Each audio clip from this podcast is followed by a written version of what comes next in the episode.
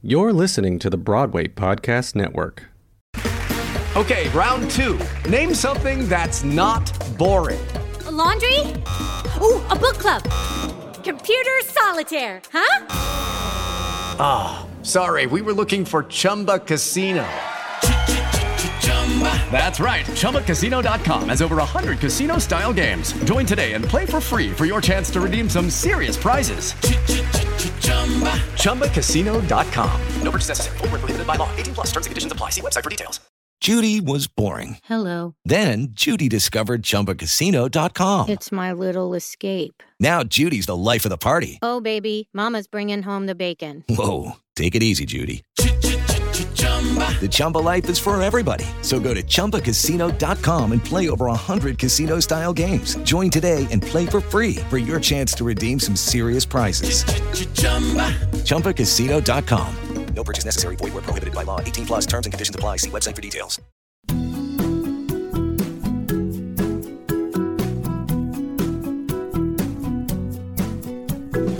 Everyone, and welcome back to Page to Stage, a conversation with theater makers. We're your hosts. That's Brian. That's Mary. To put it simply, we're both theater nerds.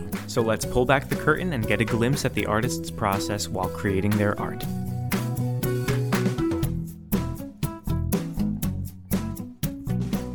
It's time for today's Lucky Land horoscope with Victoria Cash. Life's gotten mundane, so shake up the daily routine and be adventurous with a trip to Lucky Land. You know what they say. Your chance to win starts with a spin. So go to LuckyLandSlots.com to play over 100 social casino-style games for free for your chance to redeem some serious prizes. Get lucky today at LuckyLandSlots.com. Available to players in the U.S., excluding Washington and Michigan. No purchase necessary. VGW Group. Void where prohibited by law. 18 plus. Terms and conditions apply.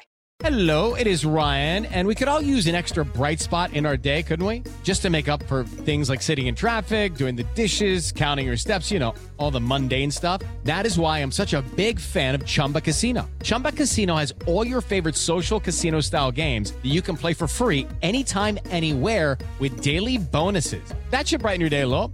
Actually, a lot. So sign up now at chumbacasino.com. That's chumbacasino.com. No purchase necessary. VGW Group. Void where prohibited by law. See terms and conditions. 18 plus. I'm Hunter Arnold, and I'm a producer, and I work uh, with my company, TBD Theatrical Productions. Awesome. And so, okay, so you're a producer, you're a Tony Award winning producer, and you've worked on Broadway. You've had shows come from the West End, off Broadway as well.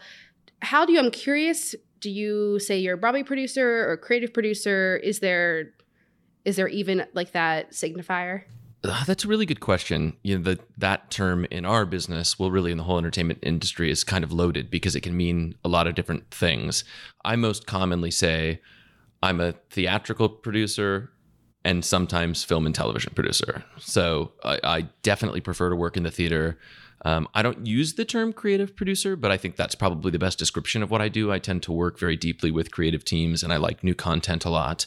Um, but really, when people ask you that question, 99% of the populace doesn't know what any of the different producer terms mean. So I don't go too far out of my way to describe it, I guess. Yeah. I mean, even just like co producer and lead producer. I mean, lead producer probably sounds like the most obvious of all the terms. Would you agree? Yeah. I mean, I think at least when you say lead producer, people understand that like that means that you're putting the thing together, right? That like quite literally you probably have to get the content and you're building the team and you're in the trenches every day. Although it, interestingly enough, you know, the vast majority of people out there that use the term producer are co-producers and I don't I rarely hear anybody use that term. So it's, you know, it's Yeah. again, it's like it's so ambiguous. It's same same way Hollywood is, you know.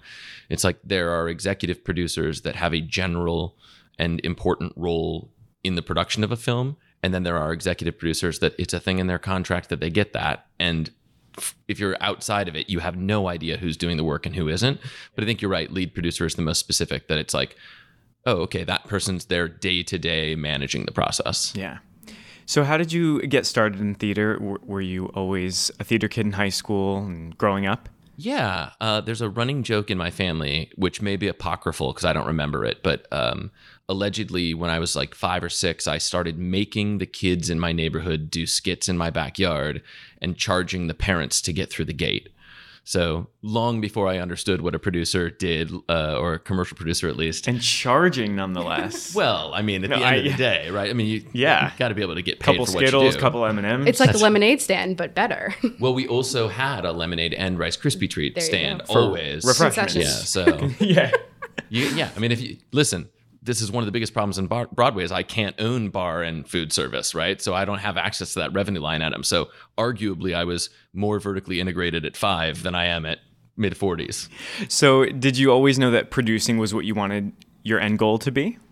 I don't think I really understood, frankly, until I got here and started really kind of working in and trying to figure out the industry. I don't, I don't think I really understood quite what producing was, but I think that all of my instincts to think content first, to love gathering groups of people that are vastly more talented at what they do than I ever could be at what they do, um, but clearing problems out of their way and keeping everybody sane. And I've always been pretty good with the financial and business side of things. So I think once I got here and was sort of fiddling around in the industry, and I was like, oh, wow, that job actually meets all of my skill sets and all of my sort of pleasure points about what I like to do with my time pretty effectively.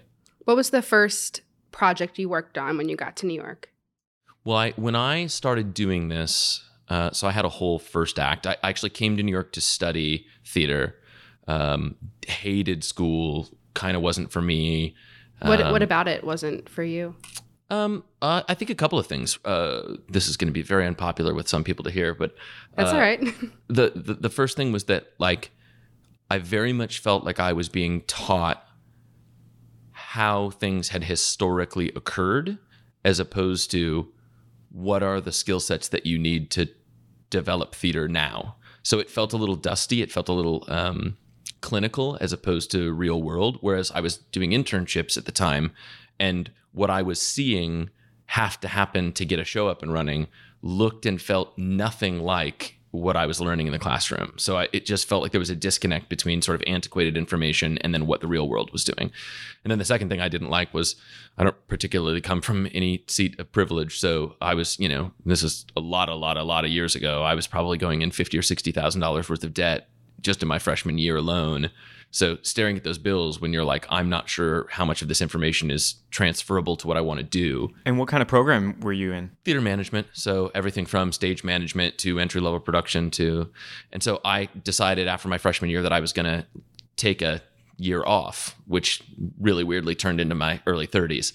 Um, and I had a friend at the time that was working in Silicon Valley, and I called him sort of despondent one day, and I just said like, I'm in school, like I know the thing I love.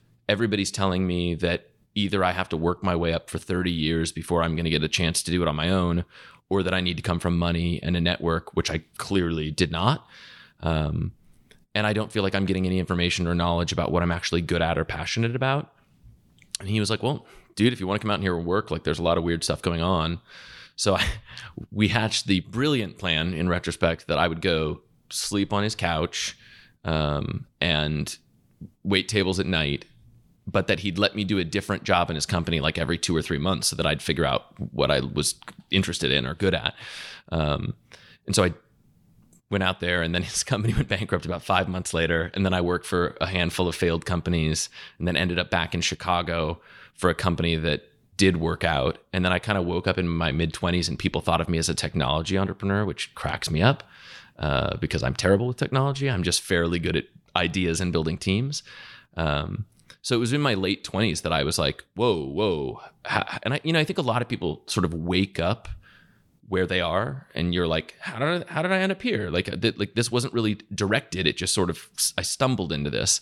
And I was very lucky that um, I had some good friends that were like I think if you're going to go back like like I think you should go back now cuz otherwise you're going to get sucked into the lifestyle and sucked into the economies and and it's going to get harder and harder so I came here and started um, really just kind of like doing any project that I could for free meeting literally anybody that I could. I didn't care what job that they did. I wanted to learn about it, investing a little here and there. And I mean, teeny tiny amounts, but sometimes you need to get access to things like the documents and, and figure out what's going on. And then from there, I kind of realized that there was this world of fundraising and co producing that you could do. Did that for a little while. And then started lead producing in sort of like the like 2009 2010 world. And I, I run a hedge fund that only invests in live theater. So i still do like a lot of co-producing as well as lead producing. And i've always found that kind of like helping other people on their shows and running your own shows are both really great lessons to learn. And it gives you the widest access to every situation you could possibly run in and things that fix problems and things that exacerbate problems and everything in between Are there producers that only lead produce or or only co-produce, or is or do you find more of a mix? Well, I would say the vast majority of people who call themselves producers uh, are are co-producers. They're people who are either raising money or funding shows themselves, but generally not the person in charge. It's a pretty small world of people who lead produce for a living. There are quite a few people who might lead produce a couple of times across a lifetime. Sometimes that's like someone who comes from Hollywood and they have a piece of IP and so they end up being the lead producer. Sometimes it's somebody that comes from a different industry and is well connected or a good enough business person or, or financially well off enough that they might do a passion project. But there's really probably only two dozen lead producers between New York and London that like it's what we do every day. Your other question about whether most lead producers co-produce. So most co-producers definitely don't lead produce. I would say the, that lead producers sometimes like co-produce because it's a project they don't have time for but they're passionate about it so it's sort of a show of support to the community or those creatives or your friends and colleagues that are producers some lead producers don't do that at all um, some lead producers co-produce but don't ever put their names on it so if it's not their they want their brand to be very synonymous with like I'm the person who created this content. So it's really kind of a mixed bag. I mean, there's it's definitely a job that there's no one right way to do it. What type of level of theater did you start out producing when you first got started? Was it all like off Broadway stuff? Yeah, I mean, it was you kind of worked your way up, or was it a little less traditional than like a ladder? Because you know, a lot of things in this industry aren't that ladder that a lot of people talk about in other industries. No, the latter is pretty fictional in our industry, to be totally honest. Um, yeah, I mean, I did a lot of sort of smaller off Broadway projects, but always commercial. It was very important to me. You know, uh, obviously, I love the not for profit theater, but that was not my goal. My goal has always been that I think that theater that is also run soundly from a business plan and a fiduciary standpoint is likely to be seen by a whole lot more people. And if I'm going to take the time to try to empower somebody else's art, my goal is always to have it touch the most people that it possibly can. So it's interesting because a lot of people think of commercial producing as like, oh, so your goal is to make money. It's like, no, my goal is to run an efficient business because it touches the most hearts and minds. And by default, when it works, you also make money, which doesn't suck. Oh, yeah. Um, but it's not really the purpose of the thing. So, uh, you know, everything I've done has always been commercial, but it was from, you know, little small scale 99 seat theater stuff all the way up to Broadway stuff. So, You've produced more shows in 2018 than uh, you have in the past, like from 2011 through 2017. Yeah, we were like counting. We were kind of like looking at your your history of shows, and it's just Yeah. been like just like lots in the past two years. or I would say at least for for Broadway, as far as Right. Broadway stands. Right. I would say we Yeah. were we, we were looking through it, and I we, I was just. I mean, how do you have the hours in the day to to kind of do all of those shows? really great, great, great people surrounding me, a great team, great staff, an, a hyper, hyper tolerant husband. Um, but a lot of a lot of that sort of numeric assessment is sort of misleading because uh, for a couple of reasons. One, pipeline in this business is out of your control as a producer. It's based on real estate, it's based on competition, it's based on when the product is ready, it can be based on when a star's or creative schedule comes together. And uh, as I'm sure you well know, you know the average timeline for a new musical is anywhere between six and eight years. So sometimes you can have been working at full speed for five years and just had a couple years in a row where one or two shows popped out, and then you end up in a show like or a, a- a season like this season has been for me where it tells you that a bunch of stuff is going to get a place and it's i mean uh, three of these are co-produced shows but in the last 30 days or in, in a 30 day window i have eight shows opening on three continents like that's just dumb but it wasn't it's not a part of the plan Right. it's just what happens Yeah. So so what I was gonna say, comparing those two things, uh, when do you jump on board for some of these projects that are just coming out of the pipeline now and just opening on Broadway or off Broadway or around the world? Again, this sort of goes back to the the answer that there's no right way to be a producer. I, I tend to be someone who I love theater for the collaboration of it. Um, I also spend a lot of my time behind the scenes really trying to optimize the sort of efficiency and operating like get everything I can out. The industry can get in the way of great art sometimes, right? So, for example, the the hedge fund I run, the whole goal of that is to help my not just myself but my colleague producers not have to spend 35% of their time raising the money for a show when they could be working on the show. It's also to put controls and tools and resources in place so that they're not having to do all sorts of tasks because we don't have the sort of infrastructure and bandwidth to manage some of those things. So for me, because I like collaboration and because a lot of my mission is about improving the overall efficiency of the business so that more people can see the shows, I like to work on a lot of projects, which means I also work with a lot of partners. I almost never run a project just out of my office. Um, and so that kind of empowers me. Uh, I'm have if you looked at the board in my office that tells you everything I'm working on right now, there's tons of projects on there that either we ideated or we licensed and we've started building from scratch. And there's tons of projects there that one of my colleagues is doing something incredible and they're a year away from Broadway, but they need some help fundraising or they're not super into the technology and advertising and marketing side of our business and they know that I might bring more attention to things like dynamic pricing or stuff that I get really excited about. So I can get involved in a project 6 seconds after the concept was raised at a drunken dinner party or 6 weeks before it's going to Broadway if there's a role for me to play. So since you have so many projects running right now, can you just speak about like the balance that you have to play with all of those shows that that you're currently working on, and what kind of attention you can give to a project when you have so many going at once?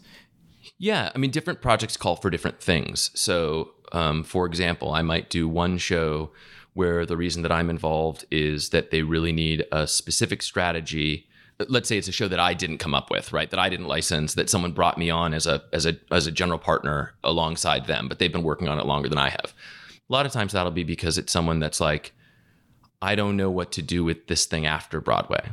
Or it might be somebody that says, Hey, I'm I'm purely a creative producer and I could use a partner that could mind the till and figure out dynamic pricing now, I love working with creatives, but I don't have to on every project, right? If I believe in the art and the art needs a skill set that I have. And that's probably more fulfilling for you to kind of spread yourself in all those different ways. If you have a project that you're brought on for this reason, and then you're working on a project for another reason. Yeah. I mean, A, it keeps it fresh.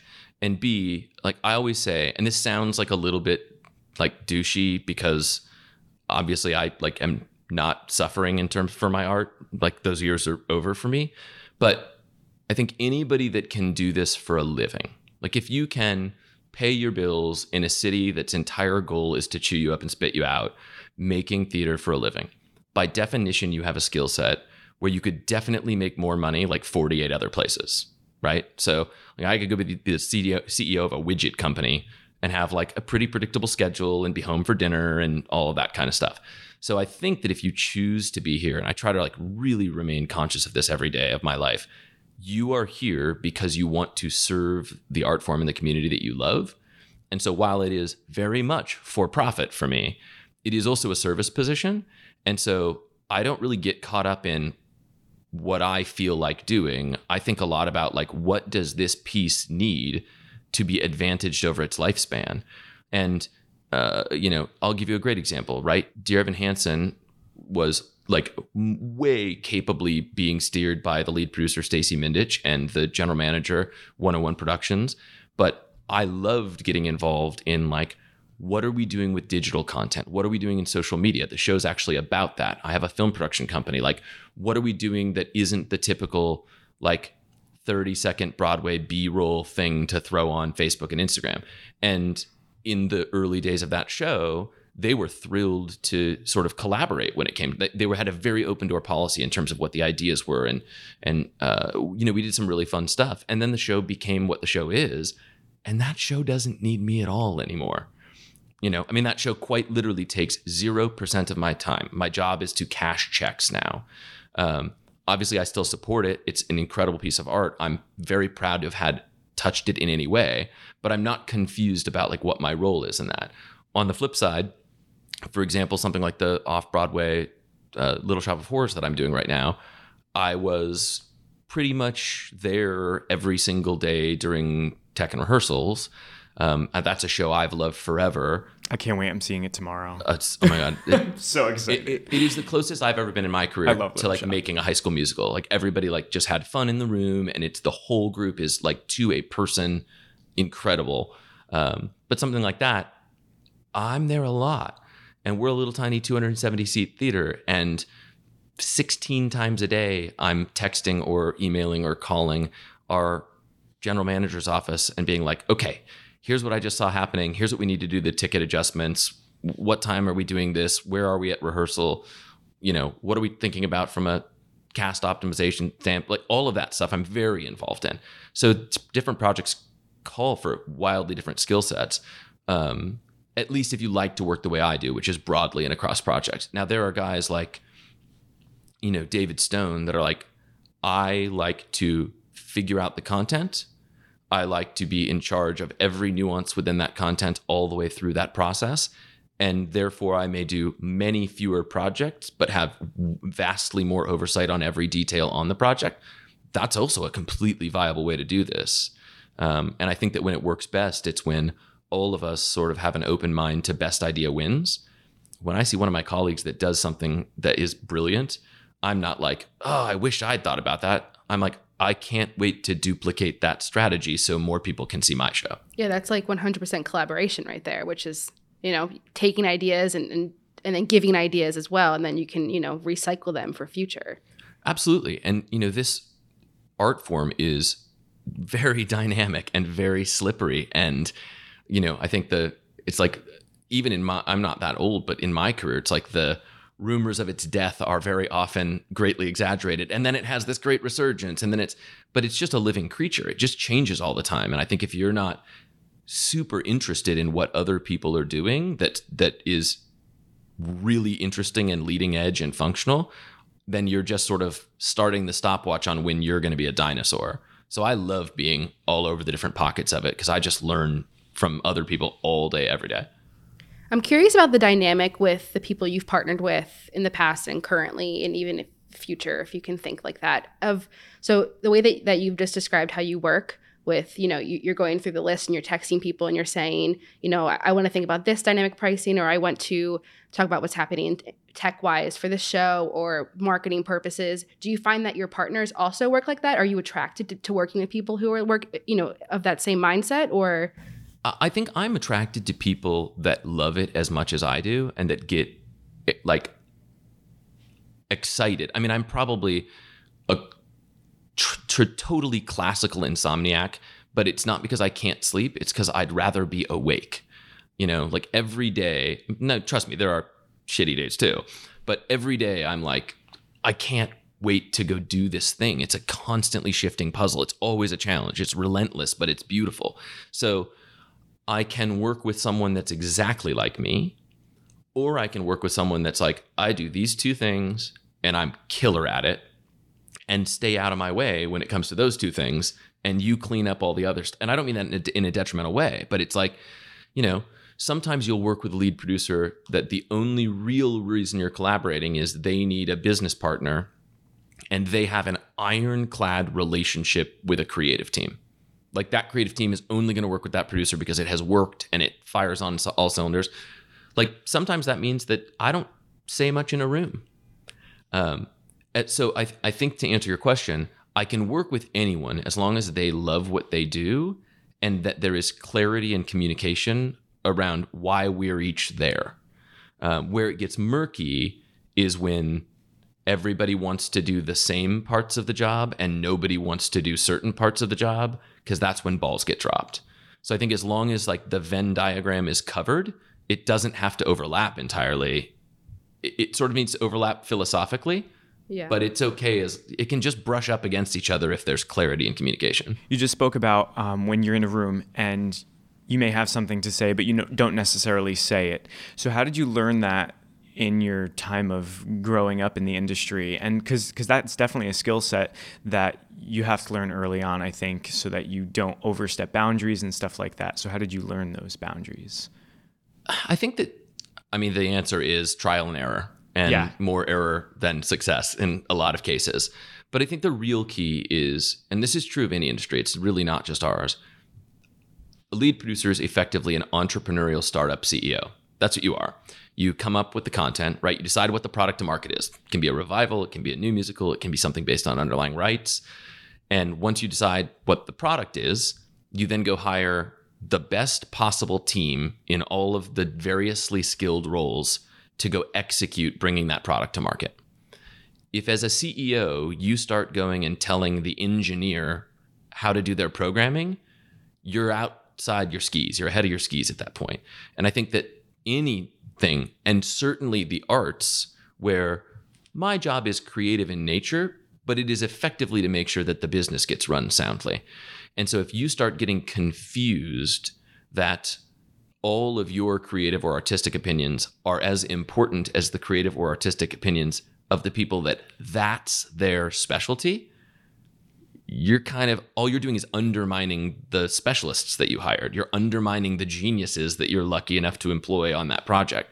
So I think part of it is saying like, okay, if I'm watching a run through and I see something and it like tweaks me, usually the answer is let's wait because probably the writer and director are going to catch it and they already know. If then time goes by and it's like, nope, it's still in there and nobody sees, then maybe it's a, hey, what do you think about X? So, it's a lot of trust. Yeah. And and then yeah, you do get to the point sometimes where you're like, I hate it, I hate it, I hate it. The audience hates it. I don't know why you love it. Can I buy you a whiskey and beg you to take it out?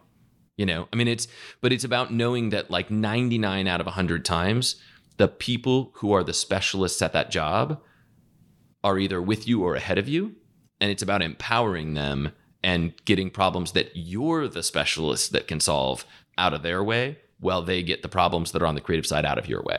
That reminds me a lot of a like like a role of a dramaturg because you just asked a question to those creatives to get them thinking about how they can adjust to make it work better. Yeah, I think that's that's right. so interesting because I mean, I guess in a lot of ways, when you're thinking of creative producing, it, it is like like being a dramaturg where you're working very closely, especially in development. You're working very closely with those creatives to to build to build and create the thing. Well, and I, I think the same way, you know, we talked a little bit about different types of producers. I think the same about co producers, which is I try very hard, when at all possible, to find co producers on my projects that bring their pre existing skill sets to the project. So, for example, if somebody uh, has a background in the advertising industry, I'm very interested in what their opinions are about our marketing and advertising campaign. If someone's background is like logistics and they want to tell me what they think about the costumes, oftentimes my response is like, thank you for your feedback. But in that particular area, because it doesn't dovetail with your historical skill set, you're you're just an audience member. And so if I want to know what the audience thinks about a costume, I can pull 3,000 audience members and get statistically relevant data. But I, so I, I think everybody sort of needs to learn that it's not just okay, that the best thing you can do for the art is stick to the things that you do have skill at. And certainly if someone that was from logistics was passionate about costumes, my advice would be like, then go spend a couple of years really studying that and earn the right to be to, to have a vocal opinion about that. But I think a lot of times because there is this vanity edge to our industry that people just want to kind of have an opinion about everything. And the end of the day, opinions are only relevant if they're from an expert or if they are representative of the audience at large. And every other opinion is actually a distraction. And it can just make you second guess everything that you're doing on stage. And that gets in the way of great art. So is that why I guess you, you say to wait if you have like a thought about how you know something's not working, you say to wait and see and see if it plays out on its own for that very reason. Yeah, I mean it, it's it. It's very difficult in any business, particularly when you operate at this sort of level of it, right? The risk is high, the dollars are high, the sort of optics of it are very very public. It's it's easy to always want the sort of ego stroking of everybody knowing that you knew that scene wasn't working. The problem is you flagging that can have all sorts of unintended consequences and it might have solved itself on its own. Right now, you could have the playwright thinking that you hate the show. You could have the director feeling usurped. You could have the actors getting nervous every time they see you walk in the room instead of feeling like you're a comfortable, supportive player that's there to sort of help shepherd the thing into an easier path. So there's, you know, the law of unintended consequences, I think if you if you don't check your ego at the door can be hyper dangerous. So one of our old podcast guests, uh, Tony Howe, interviewed uh, Tyler Mount Mhm. on his podcast, and I listened to it, and I immediately, as soon as this conversation was brought up, I knew immediately I wanted to bring you on to talk to you about this. So Tyler talked about how he got in contact with you, or you got in contact with him about producing, and in a way, you mentored him through the process of producing. I think the first show was it Once on This Island. It was. Yeah. Okay. So I'm very curious as to is is this like a, a plan of yours or was it very much just like a casual thing with Tyler specifically, or is it actually like a mentorship program that you're kind of No, low, it's it's a low key or high key developing? it, I mean, it has turned into a really programmed pro mentorship program. So what happened? Just full disclosure is. Um, uh, Michael Arden, who is probably as close to a muse as I have in my creative life. Like, Michael can bring me an idea and he'll be like, let's do a show about dinosaur vampires that are going to run a disco. And I'll be like, Michael, that sounds like an absolutely terrible idea. Of course we should do it. Because I have just come to learn with Michael that if he has a vision for it, he's light years ahead of me. I mean, I remember the first time he was talking about doing Once on this Island, and he was like, we're going to do it in a parking lot with like naked children running around and feral dogs. And I was like, what are you even talking about? And then you walk into Circle and Square Night one, and like it's not that far off that vision. And I, I couldn't have been happier with the way that that production turned out. But Michael brought that show to me, and that show was written by uh, Stephen Flaherty and Lynn Ahrens. And uh, my co producer on it was another Caucasian middle aged dude. And this is about a story that's about a young woman of color struggling with her desire to be seen as an equal and to find her own way in life and to find love. And I was like, ah, I don't know that the best way for me to service this play is for you know a white director, two white writers, and a me and another middle-aged white dude that you know both don't worry about where our mortgage is coming from to be the only mouthpieces for this show. So I asked my office, and this was I'm so embarrassed at how naive I was, uh, but I said, do me a favor, just go pull a list of everyone who's um, African American and has lead produced in the last five years like six minutes go by and they came back in and they're like like do do you count like celebrities who like were above the title but like weren't actually running and i was like no no no i mean like bring me the people that are from that african american community but but like actually roll their sleeves up and they came back and they were like we looked through i'm going to get these numbers slightly wrong but they're directionally right like well we went through five seasons five seasons if you just figure like 30 co-producers 40 shows your five seasons, there's probably like five to 7,000 co producer slots. There were like seven African American producers.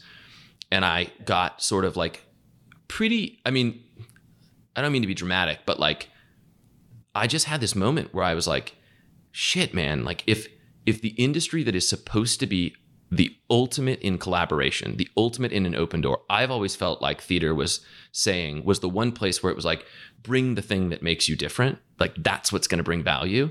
If we can't get it right, like how are we supposed to expect IBM to get it right, you know? So then like for about a week after that, I started looking at the rooms that I was in.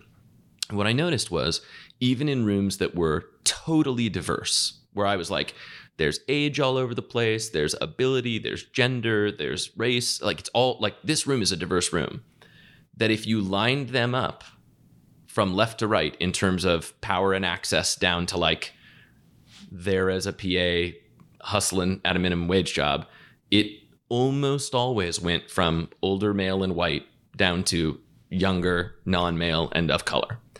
And i like went through this period of like semi despondency just being like how was this elephant staring me in the face this time for all this time? And i just like never noticed it. So we went out and said, let's create a program that can create like a lower threshold of financial access to young we call uh, the underrepresented producers group. It's called uplift. And the idea is if you're a person in any context whether that's that you're differently abled whether that's that you're a person of color whether you're gender non-binary whether you're under 40 it doesn't really matter. But if you're someone who is not adequately represented in producing in this city you are welcome in our program. And the idea is the financial thresholds of becoming a co-producer we vastly lower and the actual work and educational aspects. Like somebody wants to come write me a half a million dollar check on a show and be a co-producer and never show up they're allowed to. Not this group. This group is like you can raise a lot less money. I'll get on every phone call with you with a potential investor. I'll go to every lunch and breakfast. I don't care. I don't need to sleep. Um, but you're going to roll your sleeves up and you're going to be a part of the process.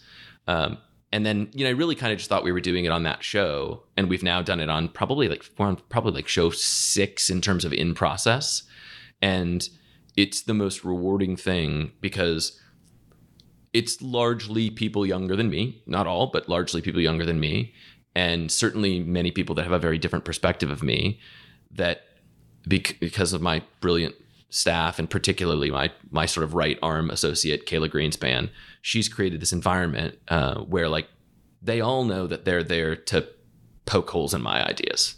They're not there to like sit at the feet of the guy that does it and like take notes. You know, like I'll say stuff sometimes and they'll be like, "Yeah, but also isn't that dumb?" Like, isn't there a way better way to do it? So I learn way more from them than I ever feel like I'm giving back in value. Um, and how are they a part of the process? Uh, again, it kind of depends on what they do.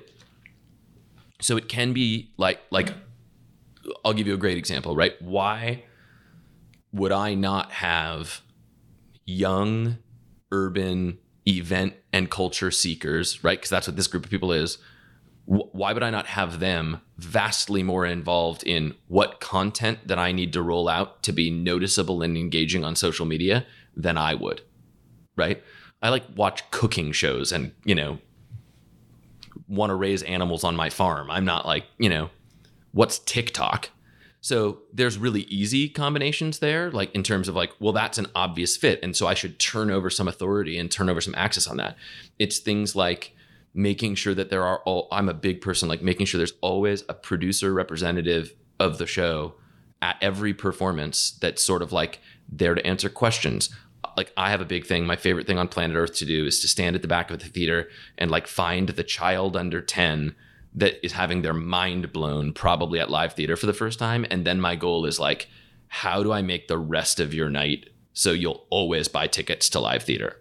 Um, so they get very engaged in some of those processes. Um, you know, they may, depending on on sort of what their individual makeup is, they may become really, really important advisors into like how to access different diversity groups or you know uh, everything from an alumni network to getting people that are more downtown than uptown into a theater that's perceived as uptown. Uh, you know because they're not exactly what the demographic of most of the rest of us tend to land in their insight is incredibly valuable.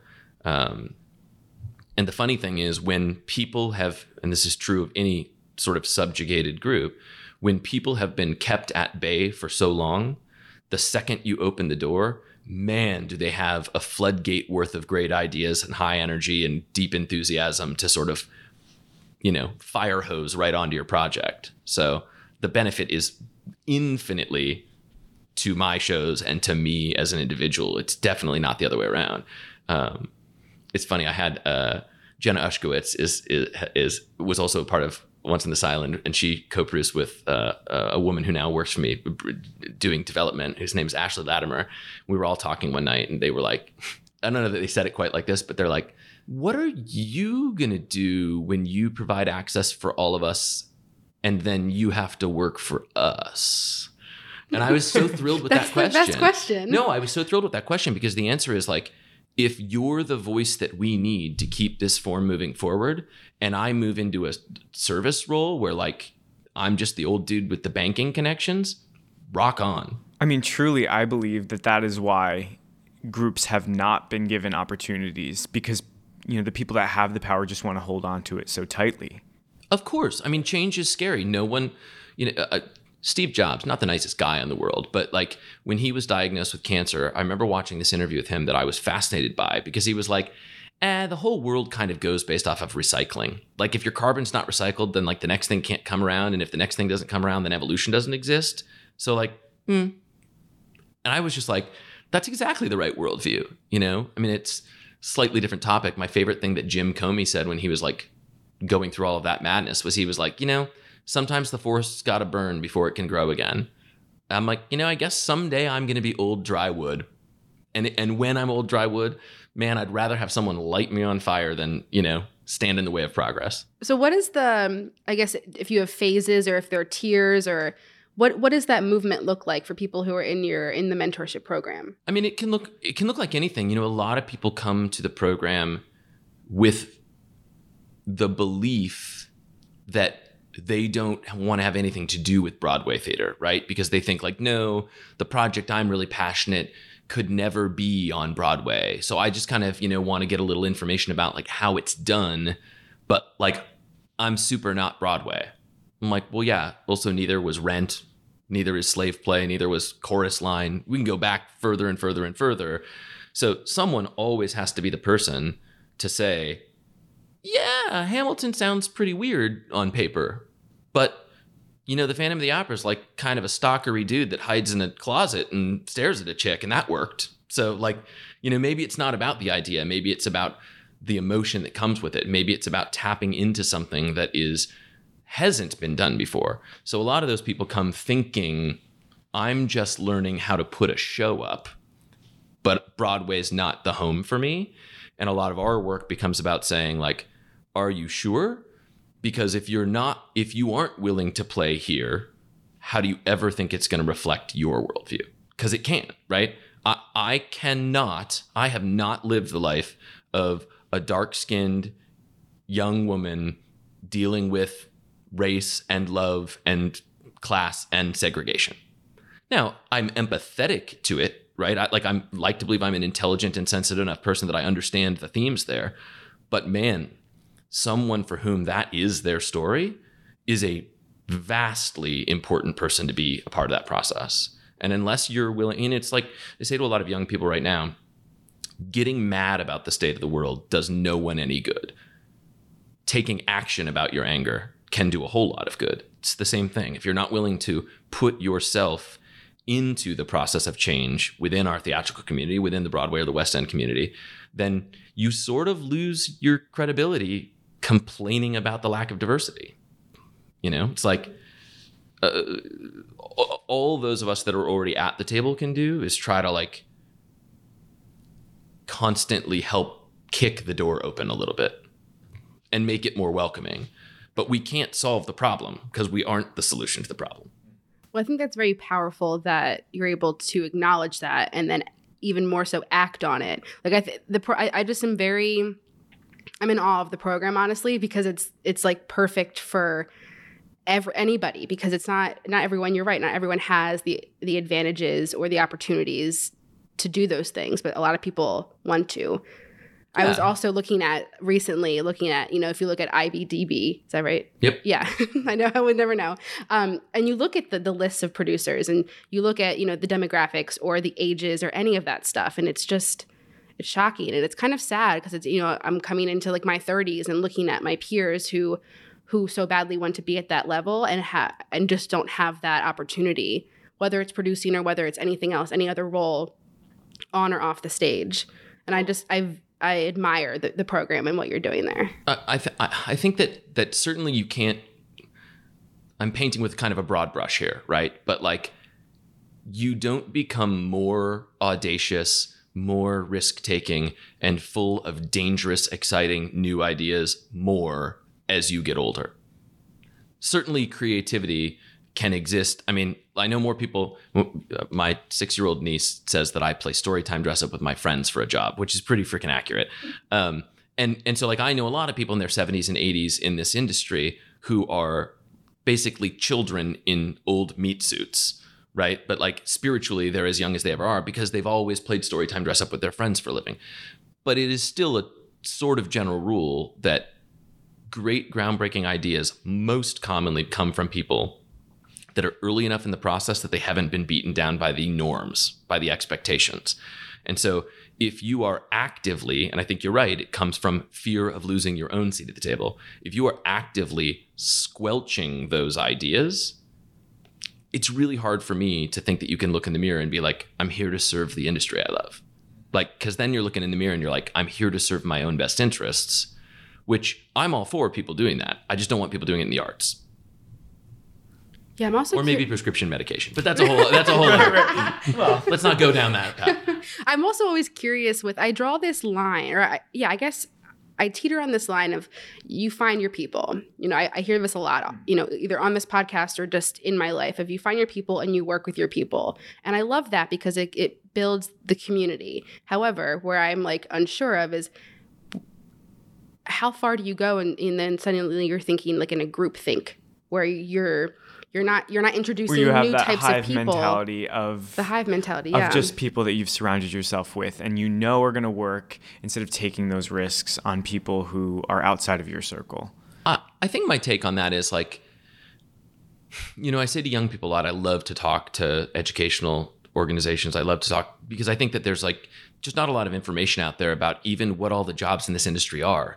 You've got high schoolers, they're like, I know I want to work on Broadway, so I can do crew, directing, or acting. And you're like, oh no, wait a minute, there's 8,000 other jobs. You can be a social media manager for a digital agency. You know, you can be a graphic designer for a ticket group resale company. I mean, there's all sorts of options out there. But when I talk to young people, the sort of number one, you know, because it's always like, what are the best ways to ensure you have a career in the arts? And the answer is be a good person to work with. Because I don't care if you're a brilliantly talented, strapping, handsome, infinitely ranged, triple threat leading man. There's also nine others of those waiting right behind you to take those jobs. I will pick the one that adds value and joy to the room every day and work with those people again and again. But the your people, I think, are people that share your philosophy and joy and work ethic. I don't think it's people that share your perspective. In fact, I think you have to co- kind of work your ass off to make sure that you're constantly adding new people in that challenge your worldview at all times. So it's sort of back to the thing I said about partners. Like, if my philosophical Venn diagram with another human looks like a circle, we believe the same things about what this, what the art deserves and how it should feel, then I don't care if my opinions or my operational worldview is like completely unoverlapped with them. And in fact, in many ways, that's additive because I already have my opinions. So, like another set of views that are actually wildly disparate if it doesn't create conflict. So, I think the, the your people thing is right, but what's the definition of your people? Yeah, it needs to be, I guess, more active. So you need to actively be introducing new blood, if you will, into the into the mix, which is what you know you're doing with Uplift. Yeah, that's that's exactly right.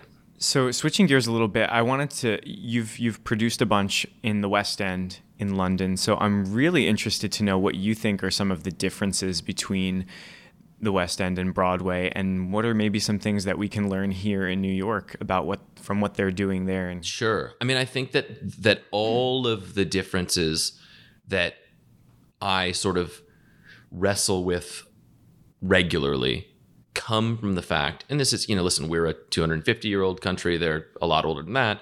Um, but they are a community, they are a country, they are a populace that values art as a necessary part of culture and civilization. Yeah. And so everything from the levels of governmental support that are there to develop new works that maybe don't have a commercial trajectory.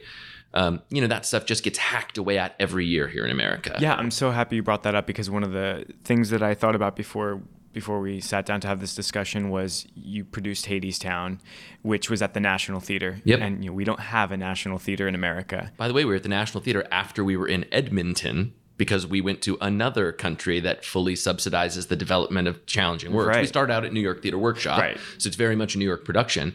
But to grow something that's Yeah. kind of that out of the box and to let it figure out what it wanted to be when it grows up, because anybody who tells you that you know when Anaïs sat down and wrote that album that she knew it was a Broadway show is revising history.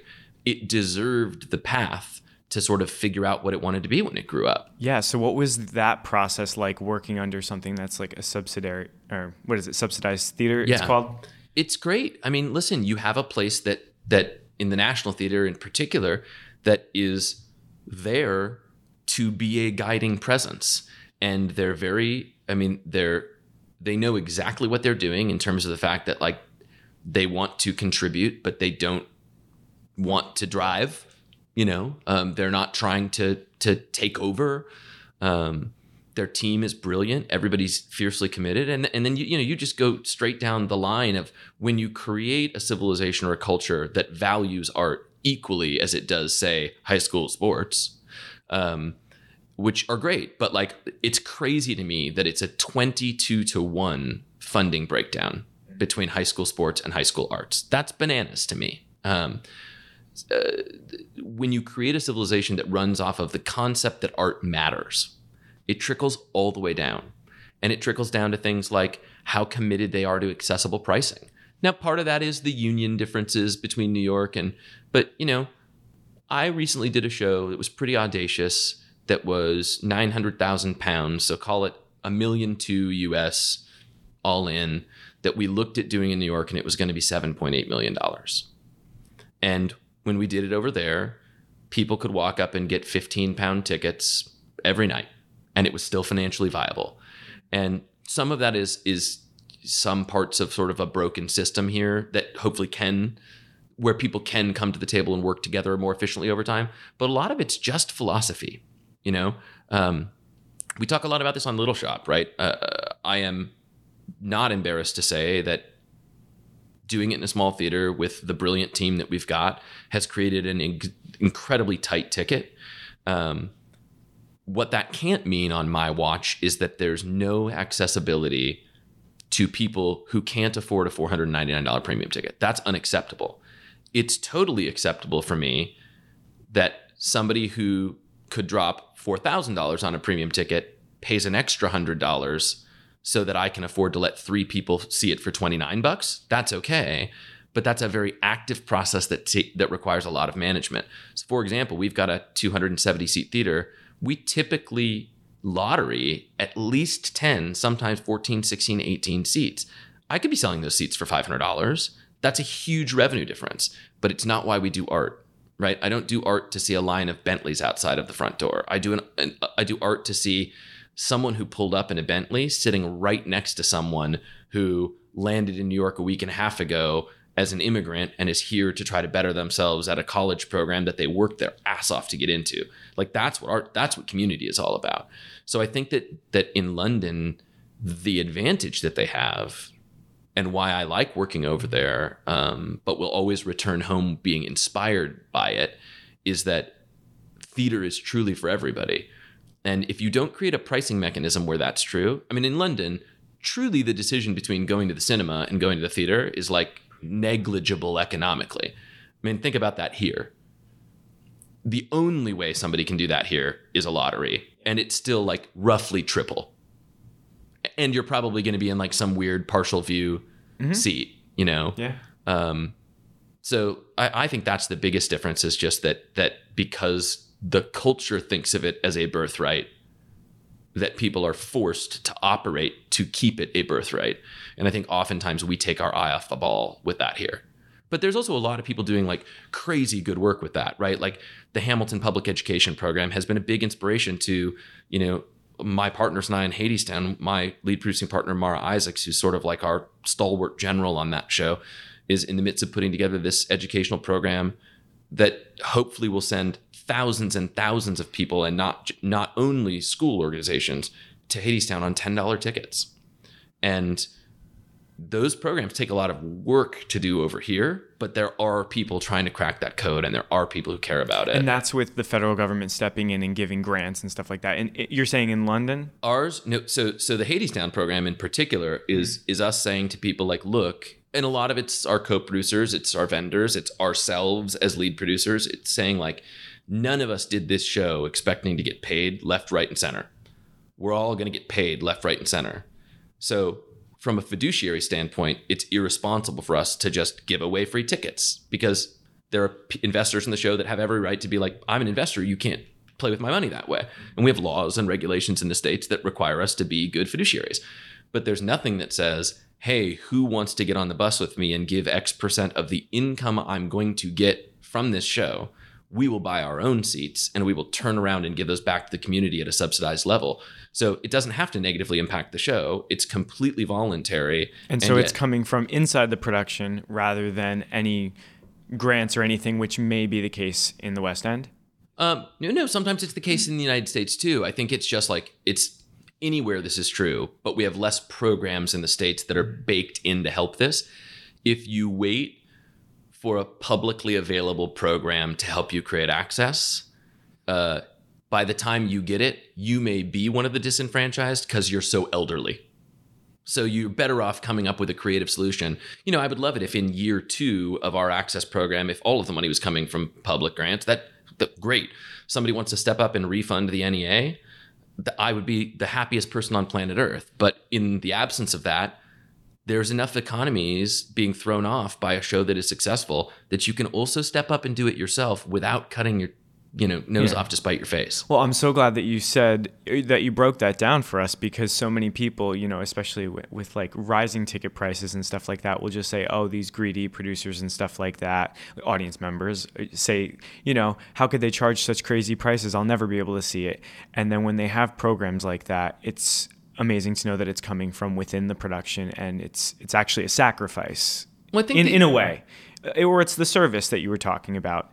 Yeah, I mean, it's literally like, uh, is it a sacrifice? I guess to some degree, because you could put more of the money in your pockets. Yeah. But but is it a sacrifice to like give someone the leftover food from your plate, which had way too big of a serving that you didn't need anyway? You know. I, I- but I also think that it's really interesting you bring up this point of like those greedy producers, because this having someone that being someone that loves quant, like. I love a good data set. Like you give me a spreadsheet and I'm like sit by the fire with a whiskey. It sounds and- like it from this Yeah. conversation. um, but like one of the things that makes me crazy is take a show like Hamilton, or right now take Little Shop of Horrors just on a much smaller scale, right? And people are like, how can they be selling tickets for $7.99? Let me tell you why. Because the secondary market is already doing it. And so if you keep your prices at $1.99 and the secondary market is selling them for $7.99, then someone who did nothing to bring that art to the table is getting $600 if you raise the same person by the way the same highly moneyed you know deeply entitled human god bless them right is buying that $799 ticket either way. In one scenario the money stays in the building it goes in the writers pockets. It goes in the artists that have shares of the royalties pockets. It goes in subsidizing things that you do to keep the cast crew and building happy. It goes it doesn't all go into the pockets of the investors and producers. Sure some of it does. I'd still rather have it go there than somebody in the secondary market that's doing that. The other thing is if it stays in my world and by definition sometimes my pocket I then have the choice to say, how do I use that windfall to open the bottom end of the market to people that couldn't get here any other way, which is what they turned around and did with that school program. Now, ultimately, it turned into mostly grant funded and whatnot, but you don't get there because you're counting pennies. You get there because you have the good fortune to have the bandwidth to think about something other than keeping the doors open.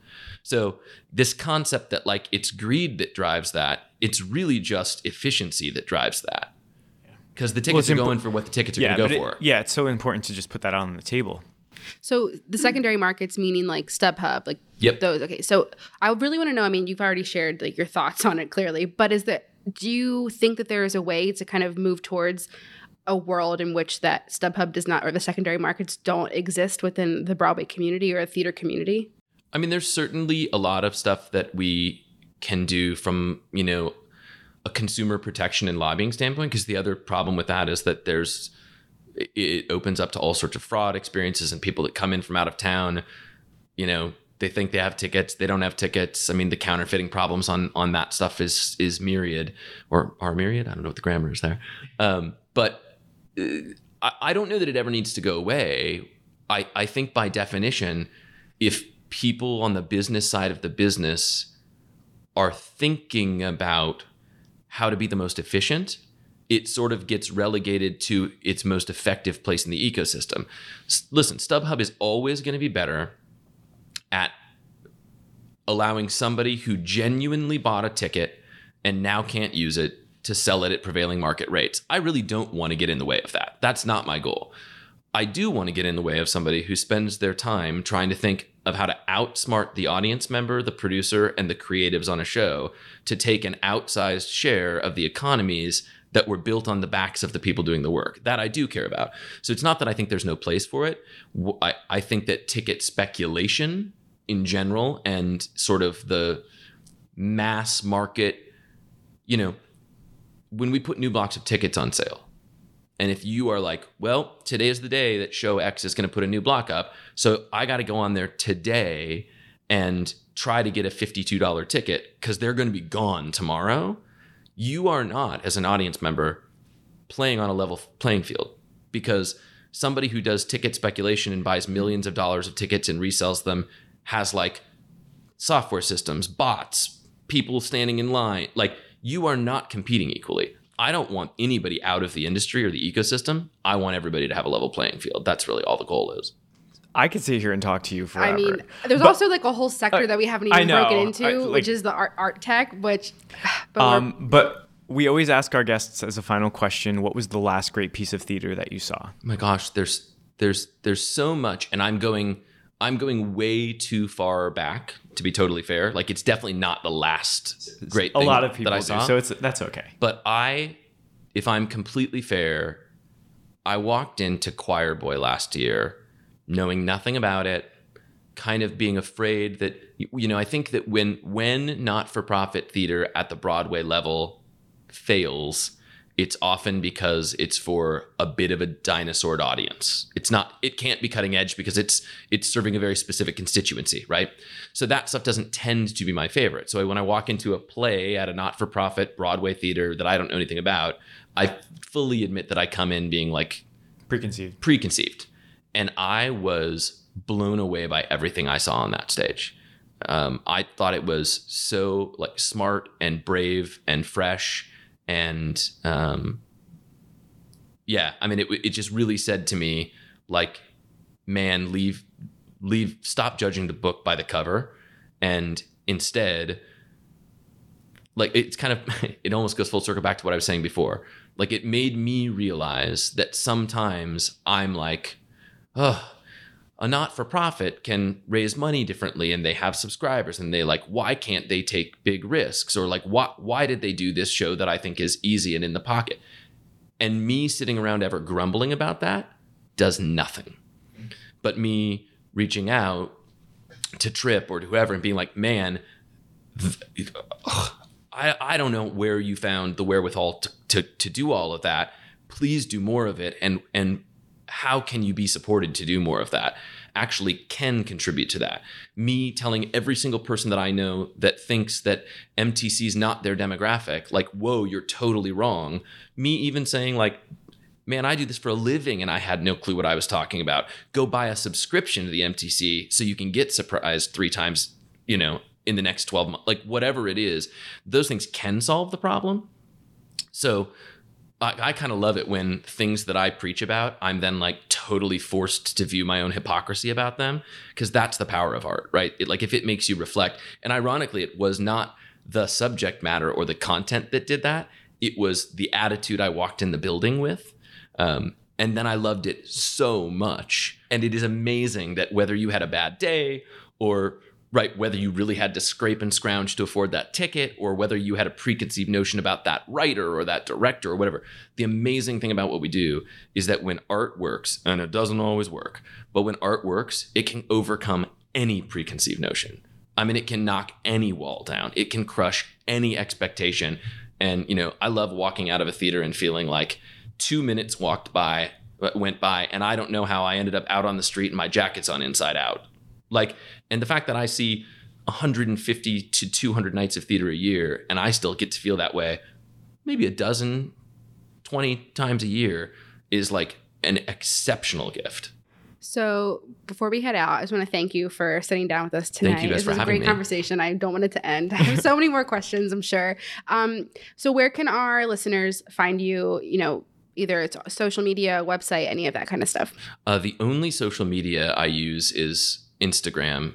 You're going to have to see some photos of my dog. I apologize ahead of time. It's Hunter C. Arnold. Um, TBDtheatricals.com or TBDproductions.com also has all the stuff that we do in various, not just in theater, but in theater and beyond. Um, or you can usually find me sitting, preferably on an aisle, but sitting at a theater any night of the week. So Awesome. Great. Well, Thank you so much. thank you guys. Thanks everyone for listening to this episode of Page to Stage. Keep up with us, you can find us on Instagram and Facebook at Page to Stage Podcast. And if you're enjoying these conversations, we would really appreciate it if you could take a couple minutes to rate and review us wherever you're listening to this podcast. Until next time, That's Brian. that's Mary. and We'll see you later. Bye.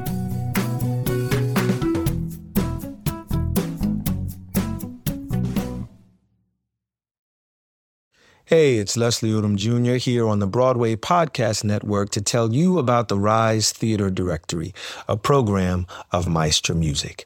Rise is a national online resource designed to connect and empower backstage and administrative and creative theater professionals from underrepresented backgrounds.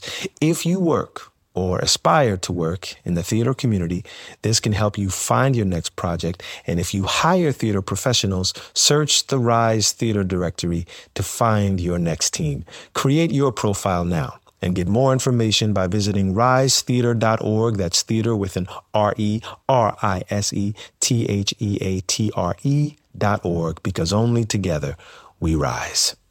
Hey guys, it is Ryan. I'm not sure if you know this about me, but I'm a bit of a fun fanatic when I can. I like to work, but I like fun too. It's a thing. And now the truth is out there. I can tell you about my favorite place to have fun Chumba Casino. They have hundreds of social casino style games to choose from, with new games released each week. You can play for free anytime, anywhere. And each day brings a new chance to collect daily bonuses. So join me in the fun. Sign up now at chumbacasino.com. No purchase necessary. Group. Void prohibited by law. See terms and conditions. 18 plus.